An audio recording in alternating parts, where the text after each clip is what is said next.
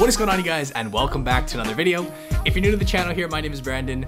Today we are having that uncomfortable conversation about what to do with your losing stocks. And this is one of the toughest things that you will come across as an investor. Like I think right now, a lot of people are going to be learning stuff and maybe experiencing something that they never had to do before, but it's the decision to essentially maybe cut ties with those stocks that probably aren't best fit for your portfolio and that aren't doing as well as you may have once hoped.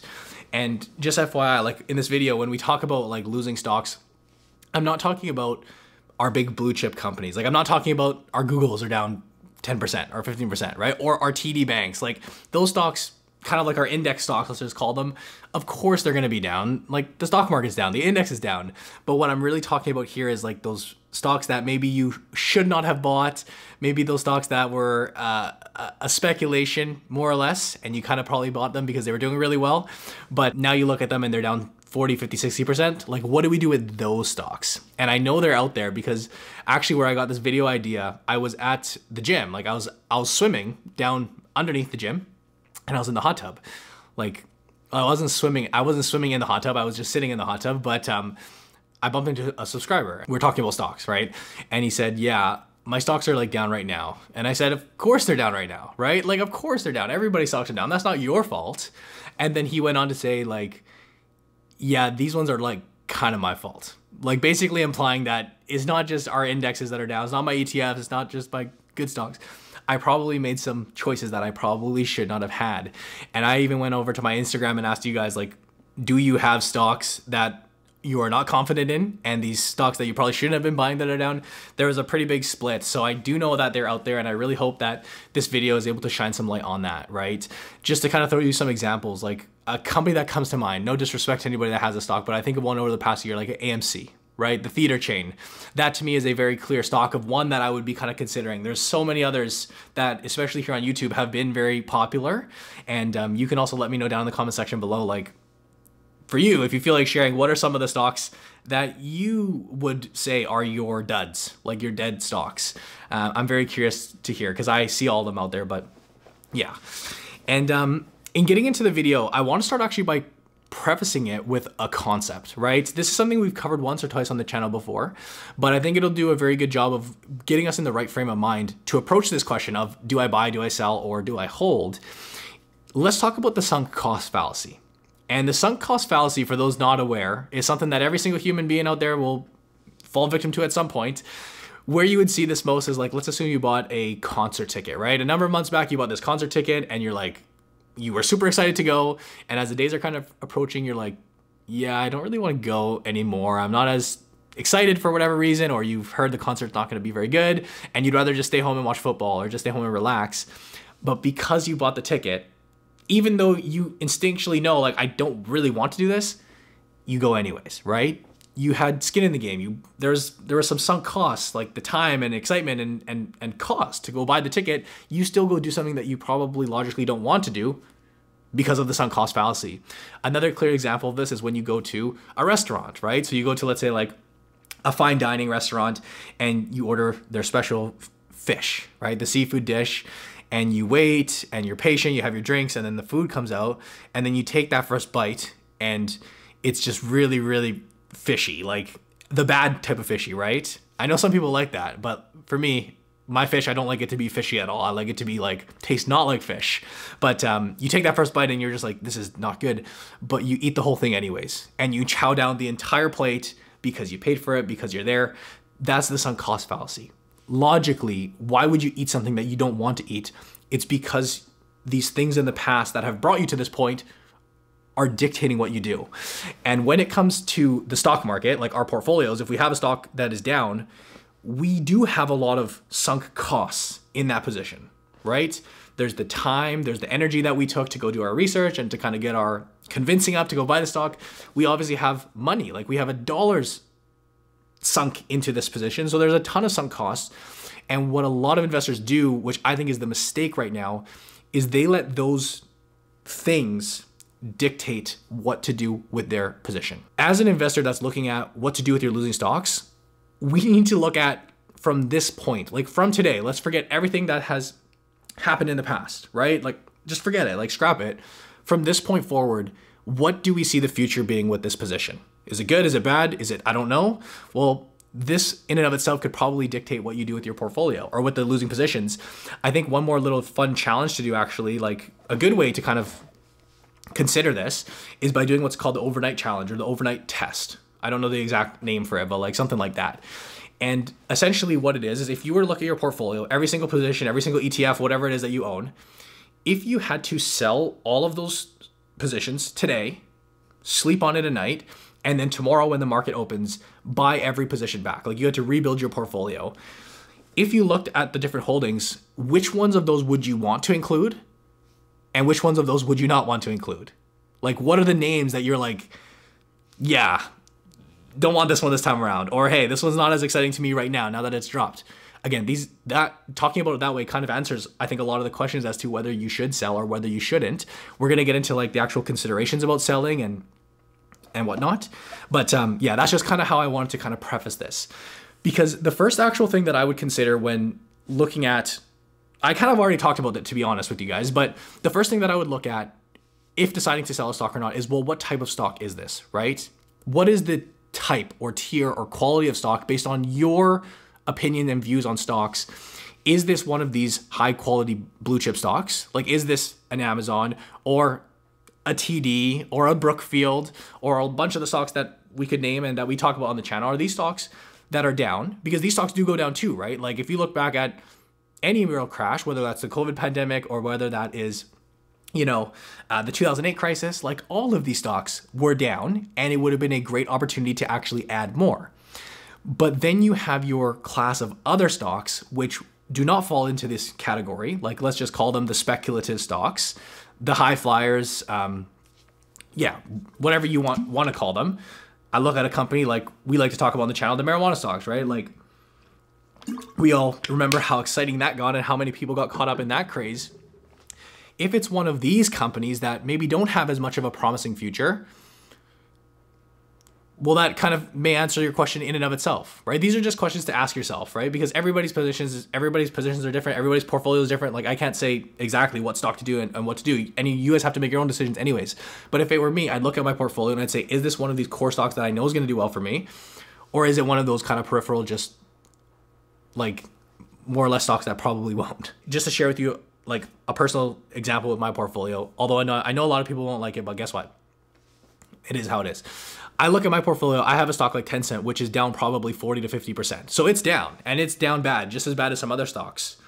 But based on my research and based on my projections outgoing, looking out forward and where I see this company going personally, again, you don't have to agree or you can agree or disagree, but to me, I see a promising future there if I own a stock, like I actually own a stock like SoFi, and SoFi is my one speculative position, my one stock that I tried to have some fun with, and I only have about $500 in the stock now. I put a thousand in, and it's down to probably about like 500. So small, smaller relative to my portfolio, but still nevertheless a speculative stock. If it's a company like this, which does not have, and again, SoFi hopefully does well, but um, let's assume it's another stock.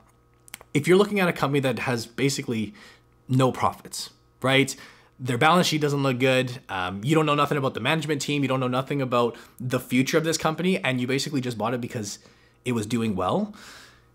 That would be a stock that I would strongly consider saying, well, hey, do I take the loss and just put that money somewhere else because this stock may never ever come back? That's the important thing. A lot of people have this misconception that, like, just because a stock has gone down 50%, it can't go any further, right? Like 50%, 60% drop, like how much further could this stock drop? And people really, really think that. They could keep dropping. Like they could keep dropping, especially considering like where we stand in our kind of environment right now, right? If you look at the landscape of investing, things are starting to look very differently than they have over the past number of years. So if you look basically over the past decade, right, like the 2020s, 2010s and whatnot, basically coming out of the financial crisis, this has been such an exciting time for growth investors and for these high flying stocks. Like it's just been perfect and they've done so, so well. But we've all seen right now the inflation numbers. We've all seen rates are going up. We constantly have talk of whether a recession is on the horizon and whether that's going to come sooner or later.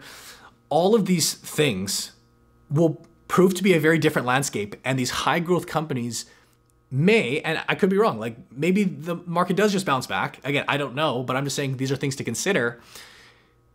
It could be a very challenging environment for these high growth stocks. And it's very, very possible that from where you bought it, if you're just gonna wait and hope that the stock just, you know, like a very common thing is I'm just gonna hold the stock till it goes back up to where I bought it at, that may never happen. Like that literally may never happen. There are a lot of cases where that doesn't happen.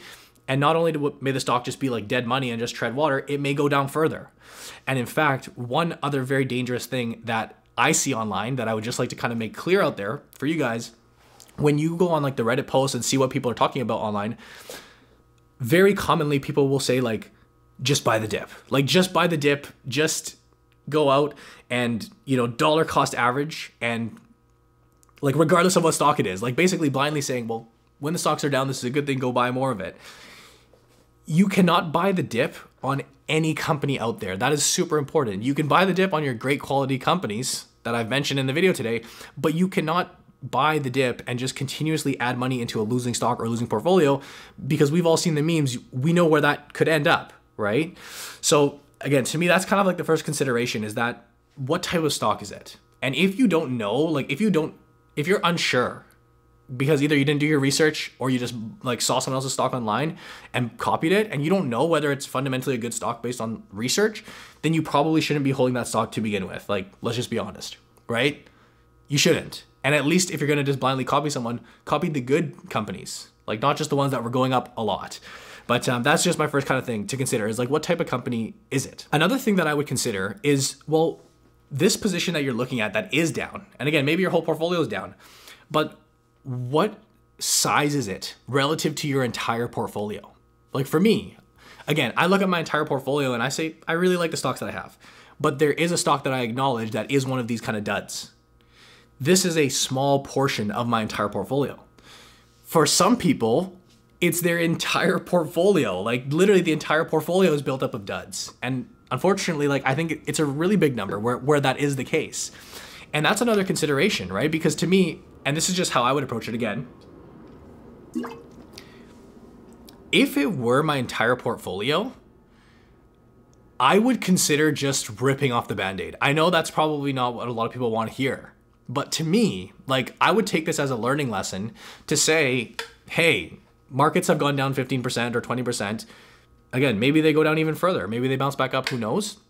But if my whole portfolio was in these junky type companies and it wasn't a really good, well built portfolio, I would take it, especially if I was like a younger investor, I would just take it as a learning lesson and just say, listen, I'm gonna rip off the band aid. Like, I'm just gonna do it even though it's to suck and it's to cost me some money, and put my stocks into the places where they should be in the first place. And go build a good portfolio of good quality companies or good quality ETFs. Like that's how I would do it. I would take it as a learning lesson. If it was a smaller position, again, again, conceptually, it's the same thing. Like if you still believe the stock is not very promising, you probably should sell it. But I would be more inclined to keep that stock if it was just a, if it's not going to have a drastic impact on my overall portfolio, if you guys get what I'm saying. For example, my SoFi position, because it's such a minimal weighting, I can understand that I could wait this out. I could give it a chance. I don't necessarily want to be adding more because I said this is all, I want to invest, a thousand bucks. But um, when it's a smaller position, I know that's not going to impact my returns really over the long term all that much. But if it was my entire portfolio, like uh, unfortunately, I I would, for me, try to put it into a good i would just take this as a time to learning put it in the right place again maybe uh, you can make that decision for yourself another thing to consider is the location of this holding like where do you hold this like what account because that is actually very important and for a lot of young investors like maybe you just invest in your tfsa and that's great but this would be maybe for some older investors or investors with more money who say yeah well i have my rsp and i have my taxable accounts like a margin account or cash account i would personally be a lot more happy to sell a stock if it was in a taxable account. So I have a corporate margin account and I have a personal cash account. If I had to sell any stock that was down, I would much prefer to sell those stocks simply for the tax benefits. Like there are tax benefits, really, if we want to look at it that way, to selling a stock in your various taxable accounts, right? We can take that loss and use it to offset gains, not just today, like this year, but in the future, we can even carry it back, right? So by actually taking that loss we're at least harnessing that to use against something. Right? So there's a, a, slight benefit. We still it still sucks that you're losing money. It's not a good thing, but it's like the better of the good. If you have your stocks in a TFSA or an RSP for that matter, but specifically talking about about a TFSA, if you sell that stock, you don't get anything. Like you just lost that space, right? And that's something I would really really hate to do. Let's assume you put in let's assume you had $50,000 worth of TFSA space, right? If you put in $50,000 and your portfolio has dropped down to $30,000, right? Like it's been cut in half essentially. And if you were to sell and if you were to pull that out of your TFSA and go use that and go spend it on something, when you withdraw that, you don't get that space back. And that's why I say the TFSA is such a valuable account. Like it's such a precious account that shouldn't be messed with. Yes, I think you can be a little more growth focused and have the chance to do well because of all the taxable benefits, but at the same time it's it's also very very very precious. And if it were me again, I don't want to confuse you guys because I don't want to say that if you have losing stocks in your TFSA that you should just hold them to not lose the space. If you bringing it back to what we talked about earlier, that this is like an afterthought, right? It's a secondary piece. If you don't think that that stock is a good stock to own going forward, then you have to make the decision to cut those losses and put it in a place where it is going to grow for you and do better and not be dead money. Like that's priority number one. This secondary thing is just like there can be options as to where not options, but it can be more favorable to do it in certain accounts. I would definitely say if it's taxable money, if it's taxable account, I'd be a lot more happy to take the loss because again, those can be used, those could be used to offset. But um, to kind of like basically give you the summarizing thoughts, which hopefully I've you know given you some good ideas throughout this video. Luckily for me, like I'm not in this position, so I try my best as an investor to not get myself in these positions. Is why I look at the stocks that I do and I invest in the companies that I own, and I don't go chasing all these high growth stocks because I know that the time will come when they do revert and sometimes revert for good, right? Um, so I'm not in this position, but I'm just saying if I was, these were the, these would be the things that I consider. At the end of the day, the most important takeaway is to ask yourself, whatever the position is, regardless of what account or what's going on, from today, is there a better place for me to put this money? Like, regardless of whether it's down 5%, 10%, 20%, maybe it's up and you still, it's gone down. Like, regardless of what it is, the dollars that I have in this account, is there a better place for me to put this? And I think at least kind of like a light at the end of the tunnel is that because the entire market is down, like because even the really good quality companies are down, we can take that money and go buy some other stocks at a cheaper price, right? So it's not a terrible thing if you're kind of swapping. It would really suck if the market was like powering on and you know, I've seen this like basically over the past number of years. Let's like go back three, four, five years. The market could be doing really well, but your portfolio is doing really bad. Well, then you're selling at a loss and then buying up at a at a peak or buying up at the top of a market.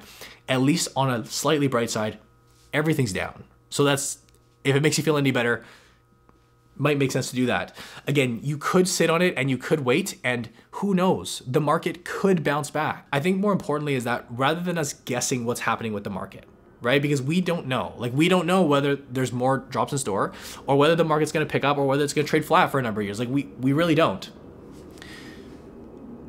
Ask yourself right now are the stocks that you're owning stocks that you want to have in your portfolio, right? Like is it a good is your portfolio built the way that you want? Doing that overnight test, doing that challenge, because that in and of itself, I think, can really dictate what you do with your positions and maybe take it as a time to kind of just put them in the right place. I actually saw this like thing. It was basically talking about that that David um, sculpture, right? I think by Michelangelo, like the really popular, you know, paint, uh, not a painting, a sculpture. And someone asked the guy, the artist, Michelangelo, saying, "How did you craft that? Like, how did you come up with that?" And his answer was essentially, "I didn't create that. I just chipped away all of the things that didn't belong." Right? That's just the way he, as an artist, kind of said that. But he chipped away all the parts that didn't belong, and it formed this really, really beautiful piece right? That is to me how I would approach my losing positions right now is I would say look at my portfolio, what's junk, what's good, what do I want to keep, what do I don't, and I would just kind of take away all the bad ones. And I would hopefully get that done like earlier than later because and again, I'm not telling you guys like please understand as always this is not I'm not telling you guys what to do. I'm just saying what I would do. Always do your own decisions with your portfolio. Like do your own research and go look at other people's opinions and then make the choice for yourself. I don't want you guys to all sell all your stocks and then the market bounces. You say, oh, well, I should have sold my stocks. Who knows? But to me, as an investor, we want as much confidence in our portfolio as possible. And with all these dud positions in there, I don't know how someone could be confident in their portfolio if they have all these dead like dud stocks, right? To me, I would just kind of chip them away and just really hone it down into a portfolio that you're happy with and confident with, whether that be stocks, whether that be ETFs, and owning your core ones that you know are going to do well over time. But um, hey, that is it for my conversation today on what to do with your losing stocks.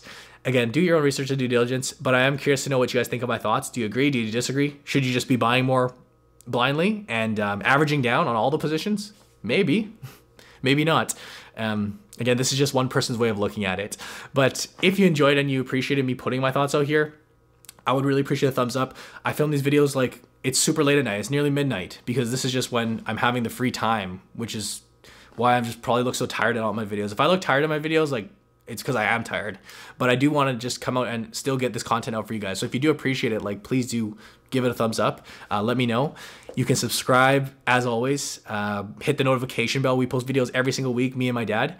And um, of course, we do have our investing academy. So if you want to be part of a community, like a community of Canadians who are all across the country, who are DIY investors, not all DIY investors. Some of them have mutual funds, some of them have not so much mutual funds because they would switch that, but some of them work with advisors, but they do manage their own money in some way, shape, or form we are this pretty darn cool community that is growing each and every day with people that are looking to learn and better themselves and basically just be part of a, a community, a, a group of people that want to invest and do what's right for their future. It's only $20 a month. It's that first link down below. We just added a bunch of new programs from Nolan, if you saw my last video. So it's not just stock market education, there's all sorts of stuff. Mortgages, right? Variable versus fixed, stuff like that, and more. Retirement planning stuff, uh, taxes, like and it's only to grow. Actually, as a sneak peek for those that are watching still, I'll just sneak, sneak it out there. Um, for those familiar with the Smith maneuver, right? You've probably heard that phrase thrown around a lot. Basically, a strategy that you can leverage your your home, the equity in your home, and um, invest and make the difference. We have the founder of the Smith maneuver. So it's well, his dad founded it, but um, Robinson, basically the son, who's an older guy now, like older than me. Um, but yeah, we're to have content on stuff like that from the people that have literally founded and created it. We're trying to connect with the best minds and the best teachers and people that legitimately just want you to do better stuff with your money and put that all into the platform and all into the package. I think that will be coming either June or July, but I will keep you guys up to date. But you'll learn all about that and more if you do decide to join. That is that first link down below. I'm excited for that. But as always, I thank you guys for watching. I hope you enjoyed, and I'll see you in the next video.